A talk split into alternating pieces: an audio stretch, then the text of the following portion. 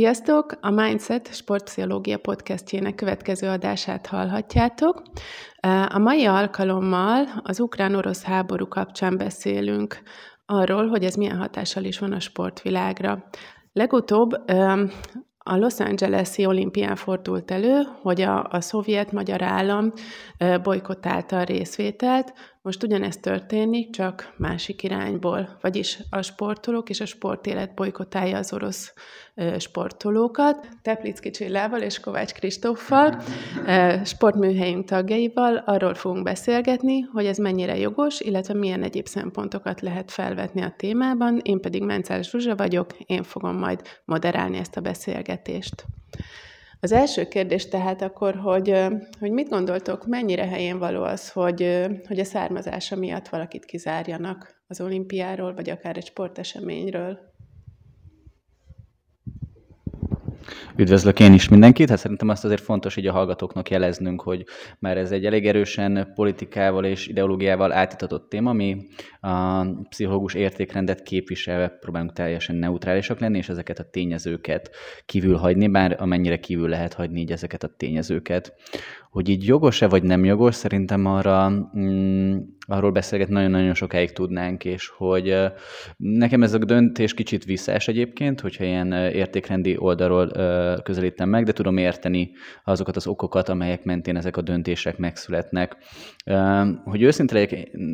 velem szemben az első hír, ami jött így ennek kapcsán, az, az volt, amikor kiderült, hogy a paralimpiáról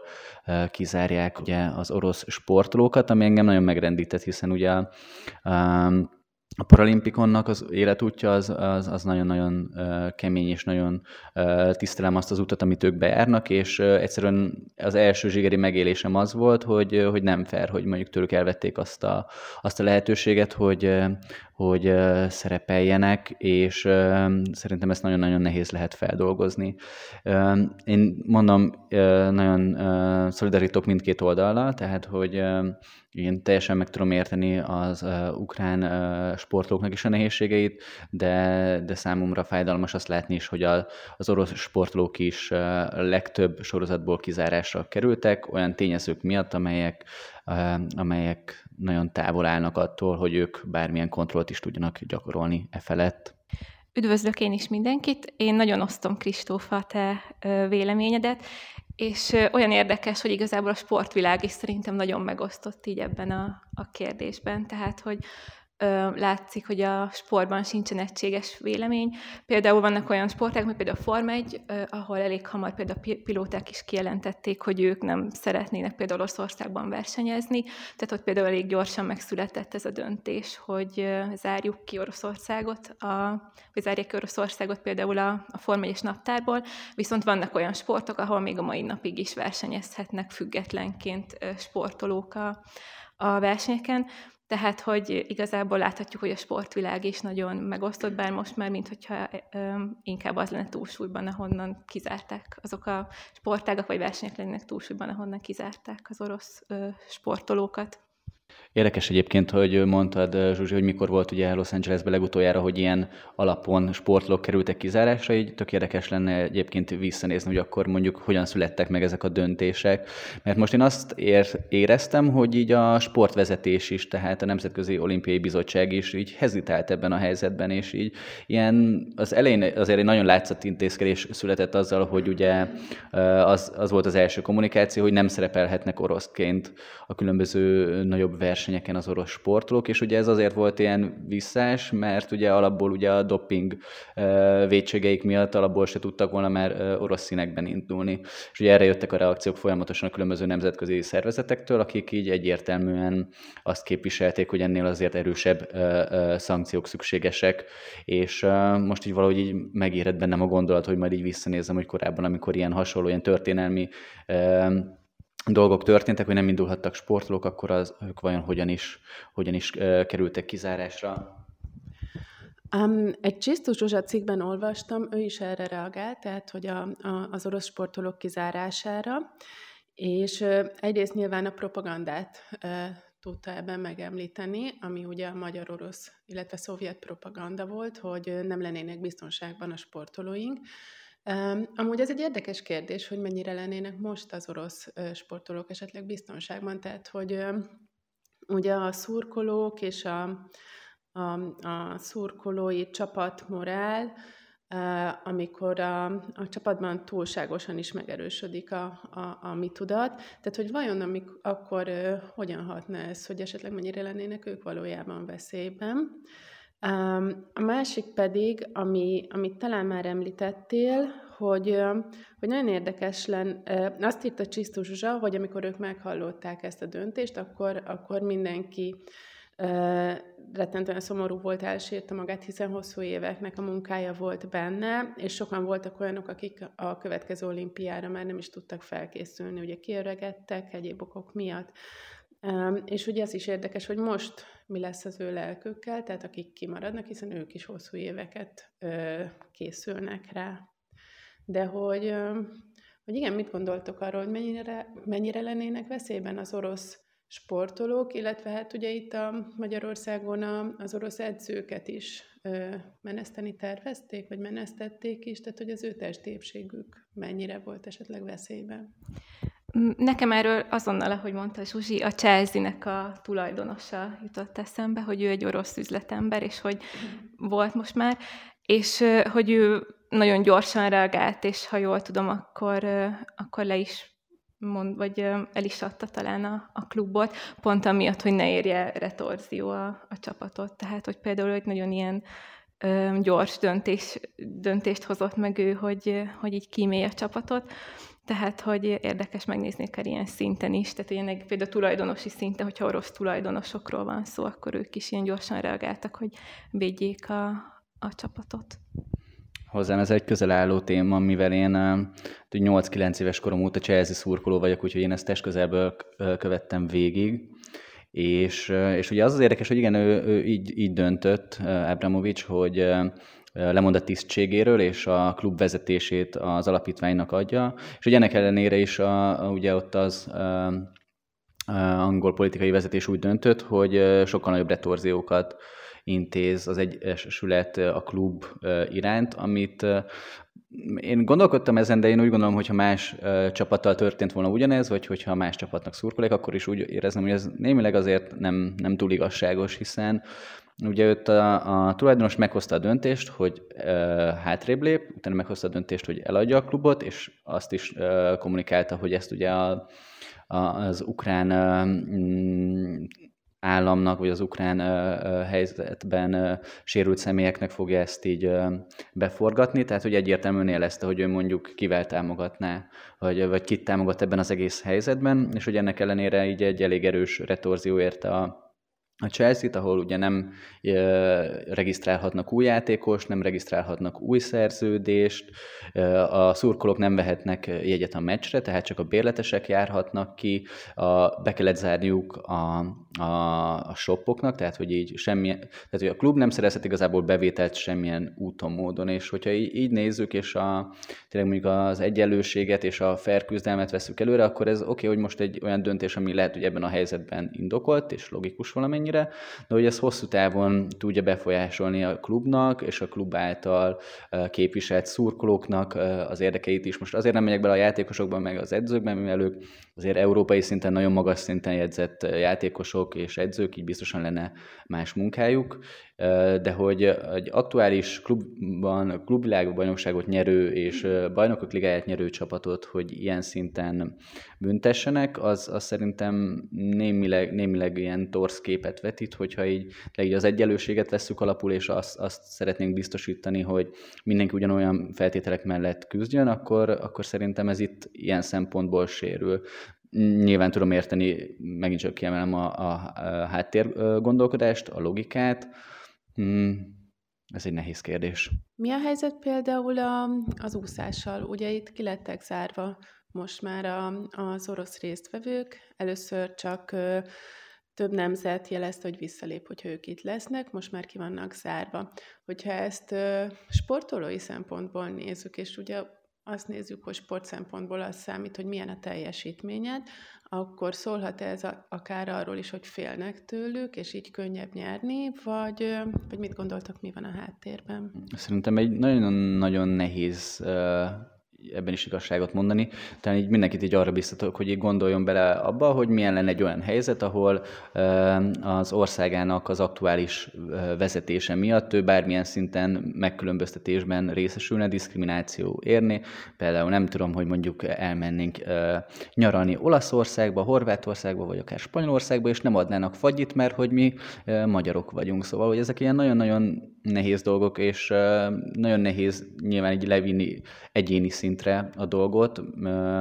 mert valószínűleg igen, a kollektív büntetés az, ami így, így tud valamilyen szinten hatást elérni, de hogy ez egy egyéni szinten, hogy hogyan jelenik meg, abban szerintem talán kevesen gondolnak bele. És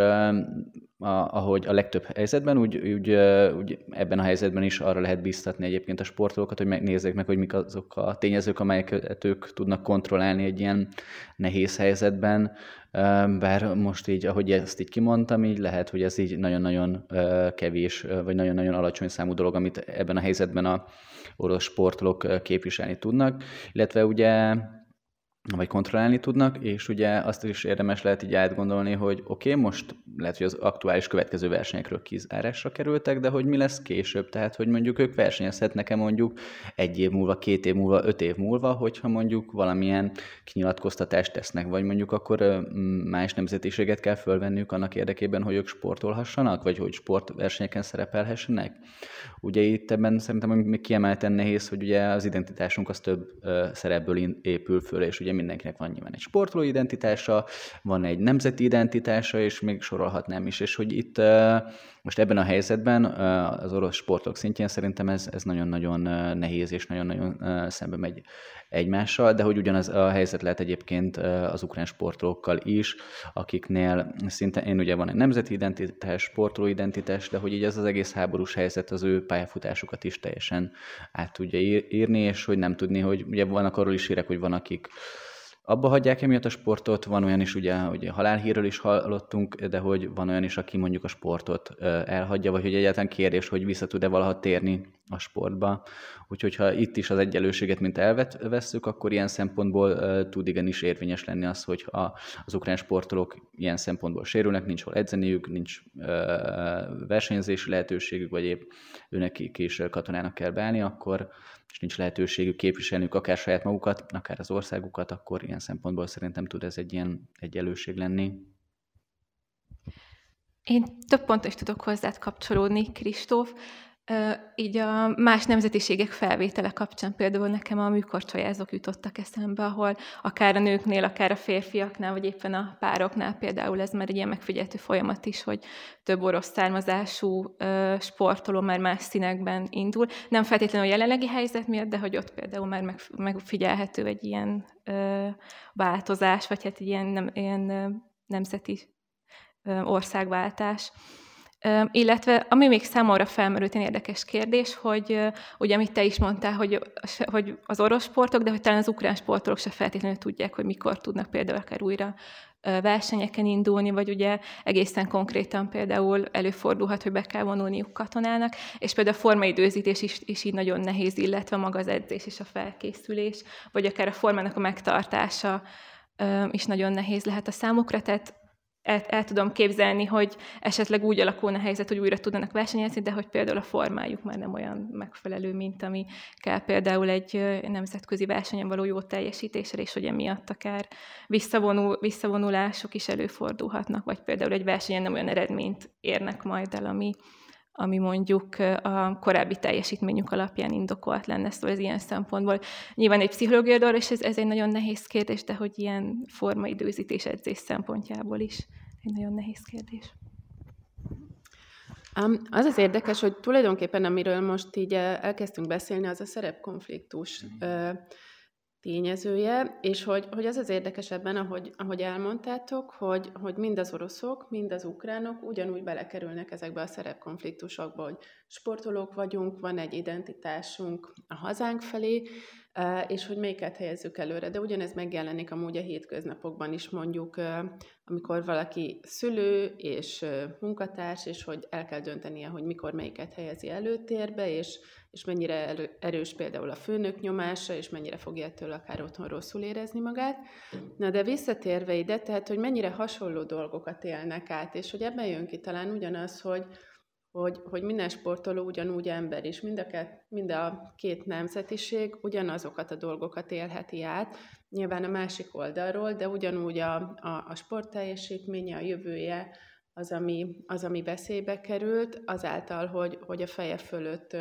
a politi- fejük fölött a politika zajlik. Ami még eszembe jutott, a kizárás kapcsán, mert ugye arról gondolkoztál, Kristóf, hogy, hogy mit tehet az a sportoló, akit, akit éppen kizárnak, és nem vehet részt, és ez nagyon hasonló folyamat számomra, mint mondjuk a sérülés, hogy, hogy esetleg beszéljünk arról egy pár szót, hogy olyankor miket szoktunk javasolni, mit kezdhet magával az ember, és hogy ez esetleg segítség lehet annak számára, tehát jobban megérteni azt, hogy milyen az, amikor valakit kizárnak, vagy, vagy nincs lehetősége sportolni úgy, ahogy ezt tervezte. Mm, ugye ebben tökre egyet tudok érteni, és, és valószínűleg amikor a tudat az nagyon beszűkül, és sokaknál nagyon ráfókuszálódik a gondolkodására, a háborús helyzetre. Um, és hogy valószínűleg ezt in, nekünk innen a, még a békezónájában nagyon-nagyon nehéz lehet megérteni, hogy milyen, milyen krízis helyzetbe kerülnek az ottani emberek, az ottani sportolók, és én nyilván, nyilván tényleg ugye az a legfontosabb, hogy valaki meghallgassa ezeket a nehézségeket, valaki el tudjanak erről egyáltalán beszélni, akár táncos, vagy valamilyen művészeti formának val helyet adni annak, hogy ezek az érzések így ki tudjanak jönni, mert Hosszú távon semmiképp se jó szerintem, hogyha ezek az érzések belül maradnak. Én hiszek abban egyébként, hogy sokszor az ilyen lélektani nehézségek okozzák a, az izomsérüléseket, és hát ugye az egy sportolónál azért, tud elnyúló dolog is lenni. Én a, amit, amit így fontosnak tartanék, az elején biztos valamilyen mindfulness-es dolog, és valamilyen mindfulness-es technika így kezdésként, mivel mivel Ugye annak az alapja talán az, hogy, hogy ha van egy dolog, ami nehéz, van bármilyen nehéz érzésünk, akkor megnézhetjük, hogy mi az mi más, ami még így jelen van, mi, milyen illatok, ízek, hangok, vizuális ingerek, vagy éppen testi érzetek, amik körülvesznek minket, és akkor tudjuk azt tudatosítani, hogy nem csak ez a nehéz érzésünk van, vagy nem csak a háború van, hanem attól függetlenül még van jó pár dolog, és hogy szerintem első körben ezzel lehet lazítani, úgymond az ilyen beszűkült tudatállapotot, ami természetes vele jár hozzájárója egy ilyen nehéz helyzetnek. Nekem eszembe jutott még egy részt, ami azon kívül, amit mondtam, még az erősségeinknek, vagy illetve az ilyen támogató faktoroknak a számbavétele, hogy lehet, hogy most valamit ugye egy picit nekem ugye a gyász is eszembe jutott, így például sérülés kapcsán is ugye gyakran megjelenik egyfajta ilyen gyász folyamat, és hogy nem csak akár arra fókuszálni, amit ugye elvesztettünk, vagy amiben most így hiányt szenvedünk sportolóként, hanem akár arra is, hogy mi az, amink van még, mi, mik az erőssége, milyen támogató forrásaink vannak, akár kapcsolatok, akár belső ilyen erőforrások, illetve hogy, hogy mi az, ami akár a sporton kívül van még. Tehát, hogy milyen egyéb életterületek életterületeken, vagy életterületek állnak így a rendelkezésünkre, tehát hogy egyéb életterületeken hol, hol tartunk, és hogy mi az, ami mondjuk segíthet már egy másik életterületről, mint ilyen erőforrás. Én egyébként úgy gondolom, hogy a ha az ukrán sportoknál ez így bízunk benne, hogy minél előbb lekerekedik ez a helyzet, hogy ők talán tudnak ebből az egész helyzetből egy erőforrást kreálni, és a történelem során már sokszor láttuk azt, hogy egyes sportolók vagy sportcsapatok hogyan merítenek az ő, hátrányukból vagy nehézségeikből aktuálisan. Ugye Adlertől tudjuk, hogy van annak a kisebb rendűségi érzéseink, és hogy annak van a felsőbb rend, vagy van a, ezek meghaladására való törekvés bennünk, és hogy úgy gondolom, hogy az ukrán sportolók ebből nyilván a megfelelő feldolgozás mellett és megfelelő megfelelő támogatás és időkeret megadása mellett ebből tudnak később majd akár erőforrást is csinálni. Ugyanakkor ezt nem, nem igazán látom így az orosz sportolók esetében, tehát szerintem ők bárhogy is alakuljon, ők egy jó pár évre vagy évtizedre elég hátrányos helyzetben lesznek emiatt a, a helyzet miatt. És hogy itt most az jutott eszembe, hogy volt egy egy Európa Liga foci mérkőzés, kb. egy-két nappal, vagy talán pár napon belül a háború kitörése után, és ott a Betis és a mm, Zenit Szentpétervár csapata játszott, és úgy alakult az eredmény, hogy a Zenit az utolsó percben szerzett egy gólt, amivel hosszabbításra mentette volna a párharcot. És ott volt egy ilyen két perces videózás körülbelül, amikor ami miatt elvették a gólt a Zenittől, és egy olyan helyzet miatt, ami hát így a labdarúgást ismerve így mm, minimum véleményes helyzet volt, és hogy a, amíg vannak olyan sportok és sportágak, ahol uh, szubjektív megítéléseken múlik az eredmény, vagy épp a, a bírói döntés, úgy szerintem az egy nagyon-nagyon nehéz helyzet lett, és hogy én tudom azt hogy látni, hogy ez ebből a szempontból lehet egy pozitívum az orosz sportoknak zárása, hiszen ha meg is hagytuk volna nekik, hogy, a, hogy sportoljanak, lehet, hogy egyes ilyen szubjektív vélemények, szubjektív döntések negatívan befolyásolták volna őket, megint az egyenlőség elve sérült volna, és hogy tudom ezt látni így kicsit így szélesebben is pozitívumnak, tehát hogy így nem feltétlenül probléma, hogyha mondjuk egy ilyen bírói döntés miatt esetleg a szurkolók elkezdenek lázadni, vagy a sportolók elkezdenek lázadni, és hogy a, amíg nem tudjuk azt garantálni, hogy a szubjektumot kivesszük egy sportákból, ami talán a legtöbb sportákban nehéz, bármennyire is próbálják mindig az objektivitás látszatát kelteni, de én úgy gondolom, hogy ebből a szempontból tud előnyös az lenni, hogy most egy kicsit az orosz sportolók úgymond parkolópályára kerültek, és amíg nem, tud, nem tudjuk azt biztosítani globálisan, hogy mondjuk mindenki egyelő feltételek mellett küzdjön, addig ez lehet egy előnyös megoldás. És amellé, hogy mondtad ugye például a mindfulness, tehát hogy mit kezdhet valaki, hogyha éppen meg van fosztva a sportolás lehetőségétől. Nekem ami még eszembe jutott, hogy szintén párhuzamként, az a első Covid hullámot követő lezárások, amikor hozzám kifejezetten sok sportoló jött azzal a meggondolással, hogy, hogy most van ideje, hogy, hogy mentálisan is egy kicsit fejlődjön, vagy hogy egyáltalán a, a lelki problémáival foglalkozzon, tehát hogy nyilván akkor, hogyha már ebből a beszűkült tudatállapotból és kvázi krízis állapoton túl tud lenni a sportoló, akkor ez az önismeretfejlesztésnek, probléma megoldásnak is egy jó ideje lehet. Um, azt gondolom, hogy elég jól körüljártuk ezt a témát, um, de hogy Csilla már korábban behozta a női műkorcsolyázókat, uh, korábban mi is megosztottuk a Facebook oldalunkon azt a cikket, ami, ami a, az egyre fiatalabbra tolódó műkorcsolyázó, orosz műkorcsolyázókról szólt, um, és hogy milyen fiatalon, milyen óriási teljesítményeket érnek el. Um, és bár nyilván egy sportoló se gondolom, hogy megérdemli azt, hogy, hogy most el legyen tiltva politikai okokból, de hogy talán itt több idő lesz arra, hogy, hogy megnézni, hogy vajon miért is olyan nagy probléma, hogy, hogy ennyire fiatalon, ennyire szélsőséges sportteljesítményt kell adniuk ezeknek a lányoknak. Nagyon érdekes szerintem a női műkorcsolyának a helyzete ilyen szempontból, mert egyrészt például ugye az oroszlányok kifejezetten fiatal, tehát ilyen 15-17 évesen nyernek például Európa vagy világbajnokságot, vagy például ugye most a legutóbbi olimpiai bajnoknő is 17 éves volt talán, mikor megnyerte az olimpiát. Viszont most ugye volt a legutóbbi világbajnokság, most nemrég néhány napja ért véget, és ugye itt már ki voltak zárva az orosz műkorcsolyázónők, és, és nagyon érdekes volt, hogy például az átlag életkor, tehát az első három-négy, de talán még több helyezetnek is az, az átlag életkor az például 20 év fölött volt, tehát hogy nagyon megfigyelhető volt ez a kontraszt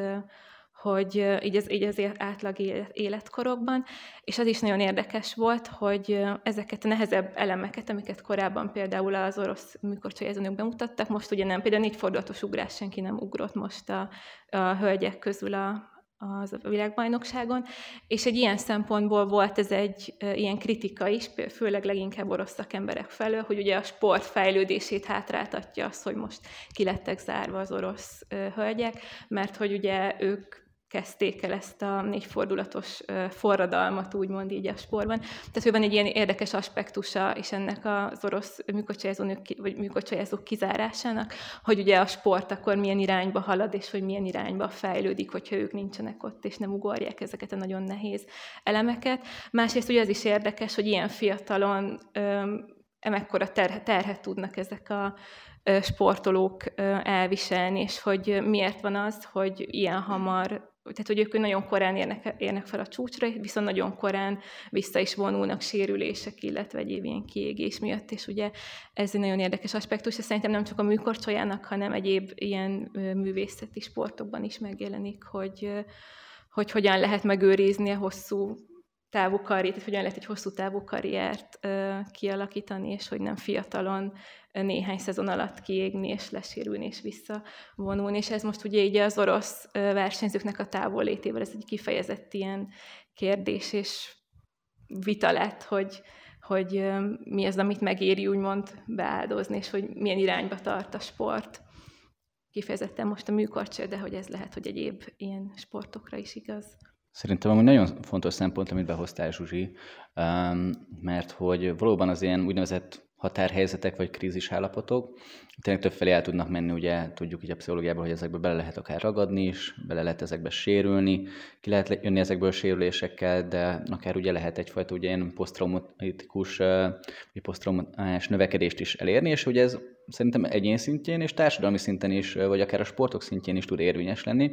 És ezért lehet tényleg ez fontos, hogy most oké, okay, van egy ilyen helyzet, és hogy eddig voltak olyan problémák, vagy nehézségek, vagy témák, amelyek úgymond így a szőnyeg alá voltak söpörve, vagy így a, a folyamatos pörgésben, így kevésé volt ezeken idő gondolkodni. Én kíváncsi vagyok egyébként, hogy mondjuk a sportvezetők fejében meg, megfordul-e ez, hogy ez most egy, ugye az ilyen művészi sportágokban, ez már egy régóta fennálló kérdés, hogy, hogy mi is van, és ugye főleg ez az ilyen poszt-szovjet államokban jelenik meg kifejezetten erősen, úgyhogy ez egy nagyon érdekes kérdés, és ennek kapcsán még az jut eszembe, hogy beszélgettünk most ugye itt a sportolókról, illetve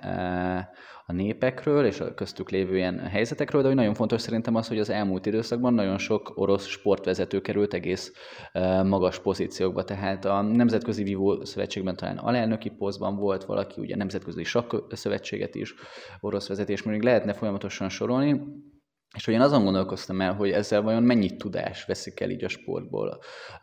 Azáltal, hogy ugye az oroszok így a vezetői szintről is el lettek távolítva a sportból, és hogy ez egy, ez egy nagyon-nagyon nehéz helyzet, és nyilván ennek már nem tudjuk elkerülni a politikai vetületét, hogy ők mondjuk hogyan kerültek oda, és milyen befolyásuk volt, de hogy én úgy gondolom, hogy egyébként a, a, a szovjet, a poszt-szovjet államban, a Oroszországban nagyon-nagyon sok tudás van egy-két egy sport szintjén, más értékeket képviselnek, mint sok sokszor a nyugati sportolók, vagy, a, vagy az edzők, de hogy ettől függetlenül mindig ugye versenyben vannak, akár az olimpiai éremtáblázatra nézünk, akár bármilyen ilyen fontosabb sportágra, azért az oroszok mindig tényezők, akár tudatosan, hogyha nem is, akkor pedig ugye az akarásuk révén, és ugye engem ez egy foglalkoztat, úgyhogy akár most akkor így kérdésként ezt én dobom be, hogy ti mit gondoltok, hogy ezzel vajon veszik el tudás így a sportvilágából, hogy így az orosz sportvezetés az így háttérbe szorul a következő időszakban. Nyilván veszik el ö, tudás, bennem az merült föl kérdésként, hogy, tehát, hogy nekem nagyon nehéz szétválasztani az, amit ö, így sztereotipikusan gondolunk az orosz népről, hogy mennyire, mennyire haladó gondolkodásúak, vagy mennyire konzervatívak, um, és ezért nem tudom megmondani, hogy vajon, vajon az az innovatív tudás, vagy haladó szemlélet, ami általában bennünk van, akár az, hogy vigyázzunk a sportolókra, hogy ne égjenek ki, hogy 20 évesen ne legyenek emberi roncsok, tehát fizikailag, mert ezt ugye tudjuk, hogy az élsport rettentően tönkre tudja tenni az emberi testet, tehát, hogy hogyan lehet szétválasztani mondjuk az orosz korcsolyázó nők edzőjének a, a szemléletét azoktól a, az orosz magas szintű sportszakemberektől, akik most ugye ezeket a, ezeket a pozíciókat nem tölthetik be. Igen, ez egy érdekes kérdés. Lehet, hogy ez most e, e, már egy nagyon filozófikus irányba viszel minket. Um, nem, nem hiszem, hogy lehet itt egyelőséget tenni, vagy itt érvényes igazságokra jutni. Hm, meglátjuk, hogy hogy lesz, miként lesz, de, de mindenképpen ez egy, ez egy érdekes és új helyzet lesz, amiből, hogyha akár a konfliktus is jól zárul, akár a közgondolkodás is jó irányba terelődik ezzel kapcsolatban, akkor ebből akár értékes tanulságokat is lehet majd a későbbiekre levonni. Én csak röviden szeretnék arra reflektálni, hogy számomra nagyon érdekes volt így most a beszélgetés alatt, hogy mennyi rétege és mennyi aspektusa van ennek a kérdésnek, és ugye nem is olyan egyértelmű akár így elsőre ez a kérdés, mint talán néhányaknak tűnhetne, és hogy mennyi, mennyi tényezőt kell akár figyelembe venni, akár egyéni sportolói szinten, akár a szövetségek szintjén, akár így tágabban, például az orosz vezet, sportvezetők szintjén, ugye Kristóf mondta, hogy mennyi tudás veszhet akár el így, hogy többen el lettek ilyen vezető tisztségekből távolítva. Tehát, hogy mindenképpen ennek, ennek a témának ez a többféle szempontból körüljárása szerintem nagyon fontos és hasznos, hogy jobban megértsük akár, hogy mi is zajlik most ilyen szempontból a sport életben. Akkor én megköszönöm beszélgető társaimnak, meg kollégáimnak a, a, az együtt gondolkodást. Ami bennem felmerült, és nem, nem volt ma már időnk arra, hogy kifejtsük, az a sérülések, a kiégés és a, az élsport hatása a, a, a testre és a lélekre. Szerintem ez egy izgalmas következő téma lesz ma. És akkor köszönjük a hallgatóinknak is, hogy itt voltatok. Hogyha van még kérdésetek, vagy akár témajavaslatotok, ötletetek, akkor írjátok meg nekünk. Köszönjük, hogy hallgattatok. Sziasztok! Sziasztok! Sziasztok!